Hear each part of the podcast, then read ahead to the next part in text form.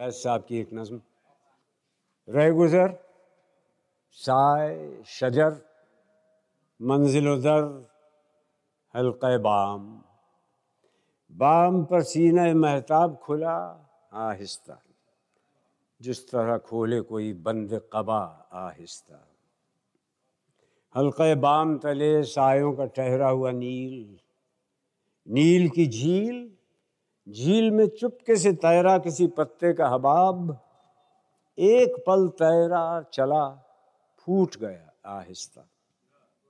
बहुत आहिस्ता, बहुत हल्का, खुनक, रंग शराब मेरे शीशे में ढला आहिस्ता। शीशा व जाम, सुराही तेरे हाथों के गुलाब, जिस तरह दूर किसी ख्वाब का नक्श आप ही आप बना और मिटा, आहिस्ता। दिल ने दोहराया कोई हरफ वफा, आहिस्ता। तुमने कहा, आहिस्ता। चाँद ने झुक के कहा, और जरा आहिस्ता।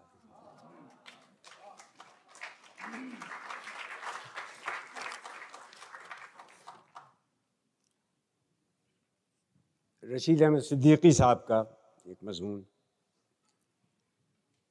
धोबी। अलीगढ़ में नौकर को आका ही नहीं आकाए नामदार भी कहते हैं। और वो लोग कहते हैं जो आजकल खुद आका कहलाते हैं, यानी तलबा।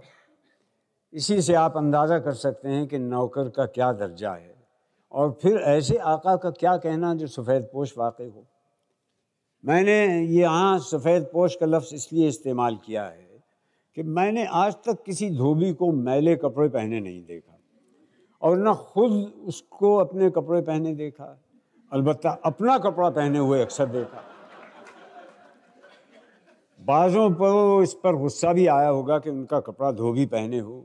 कुछ इस पर जिसबिस भी हुए होंगे कि खुद उनको धोबी के कपड़े पहनने का मौका ना मिला। मैं अपने कपड़े धोबी को पहने देखकर बहुत मुतासर होता हूँ कि देखिए ज़माना ऐसा आ गया कि ये गरीब मेरे कपड़े पहनने पर उतर आया है। गोश के साथ ये भी है कि अपनी कमीज़ धोबी को पहने देखकर मैंने दिली दिल में इफ्तार भी महसूस किया है। अपनी तरफ़ से नहीं, कमीज़ की तरफ़ से। धोबी कपड़े चुराते हैं, बेचते हैं, किराए पर चलाते हैं, गुम करते हैं। कपड़े की शक्ल मस्क कर देते हैं, फाड़ डालते हैं। ये सब मैं मानता हूँ। और आप भी मानते होंगे इसमें भी शक नहीं कि हमारे आपके कपड़े अक्सर ऐसी हालत में उतरते हैं कि धोबी क्या कोई देवता भी धोए तो उस कपड़े की हैत और हैसियत में वापस नहीं ला सकते।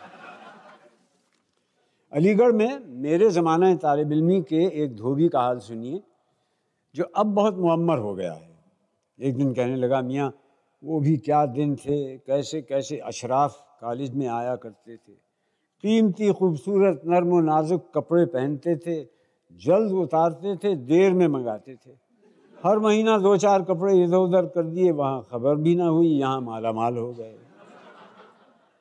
मियाँ, रईसों के कपड़े धोने में मज़ा आता था, जैसे दूध मलाई का कारोबार। धोने में मज़ा, इस्त्री करने में मज़ा, देखने में मज़ा, दिखाने में मज़ा।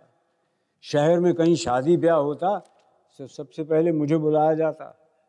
लड़की लड़के का बुज़ुर्ग कहता, भैया अंगनू, लड़की की शादी है, इज़्ज़त का मामला है, बिरादरी का सामना है, मदद का वक्त है। मैं कहता निचंत रहो, तुम्हारी नहीं, मेरी बेटी है। कॉलेज फूले फले, फ़िक्र न करो। यकीन मानो मियाँ, कॉलेज आता, लड़कों से कहता, हुजूर, लड़की की शादी है, अब के जुमे को कपड़े ना आवेंगे। सब कहते, अंगनू, कुछ परवाह नहीं, हमको भी बुलाना। जो चीज़ चाहो, ले जाओ दब के काम ना करना। मियाँ फिर क्या था? गज भर की छाती हो जाती। नवाब थे ये लोग, नवाब अंगनू। कहते थे, अंगनू, हमको फुर्सत नहीं, मैले कपड़े ले लेना, धुले कपड़े बक्स में रख देना, चाबी तकिए के नीचे होगी, बक्स बंद करके मुझे दे जाना।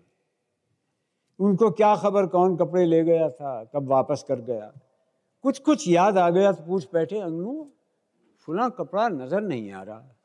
मैं कहते था सरकार वो लड़की की शादी थी? कहते थे हाँ हाँ हाँ ठीक है, ठीक कहा, याद नहीं रहा। और क्यों हम, तुमने हम हम, हमको वहाँ नहीं बुलाया? बस मेरा ये बहाना और उनका ये कहना, सारा मामला टक जाता है। अक्सर मैं सोचता हूँ कि धोबी और लीडर में इतनी मुमासिलत क्यों है? धोबी लीडर की तरक्की याफ्ता सूरत है या लीडर धोबी की? दोनों धोते पछाड़ते हैं। धोबी गंदे कपड़े अलहदा ले जाकर धोता है और साफ़ और सजिल करके दोबारा पहनने के काबिल बना देता है।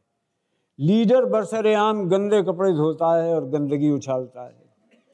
इसमें शक नहीं कि धोबी भी कपड़े फाड़ता है, गायब कर देता है, उनका आब रंग बिगाड़ देता है। लेकिन लीडर की गंदगी को वो पायदार या रंगीन नहीं बनाता। हमारे मौलम भी धोबी से कम नहीं। वो शागिर्द को उसी तरह धोते, पछाड़ते, मरोड़ते और उस पर स्त्री करते हैं जैसे धोबी करता है। आपने बास धोबियों को देखा होगा, जो धुलाई की जहमत से बचने और मालिक को धोखा देने के लिए सफ़ेद कपड़े पर नील का हल्का सा रंग दे देते हैं। धोबी को इसकी मुतलक परवाह नहीं कि सर से घुमा घुमा कर कपड़े को पत्थर पर पटकना और निचोड़ना और उसका लिहाज न करना। कि कपड़े के रंग का क्या असर होगा, बटन कहाँ जाएँगे और लिबास की वजह क्या से क्या हो जाएगी। बिल्कुल उसी तरह मुअल्लिम को इसकी परवाह नहीं कि तालब इल्म किस किमाश का है, उस पर क्या रंग चढ़ा है और उसके दिलो दिमाग का क्या आलम है। वो उसे दे दे मारता है और भुरकस निकाल देता है। वो तालब इल्म की इस्तेदाद और उसके मैलानात और उसकी उलझनों को समझने की कोशिश नहीं करता। सिर्फ़ अपना रंग चढ़ाने की कोशिश करता है।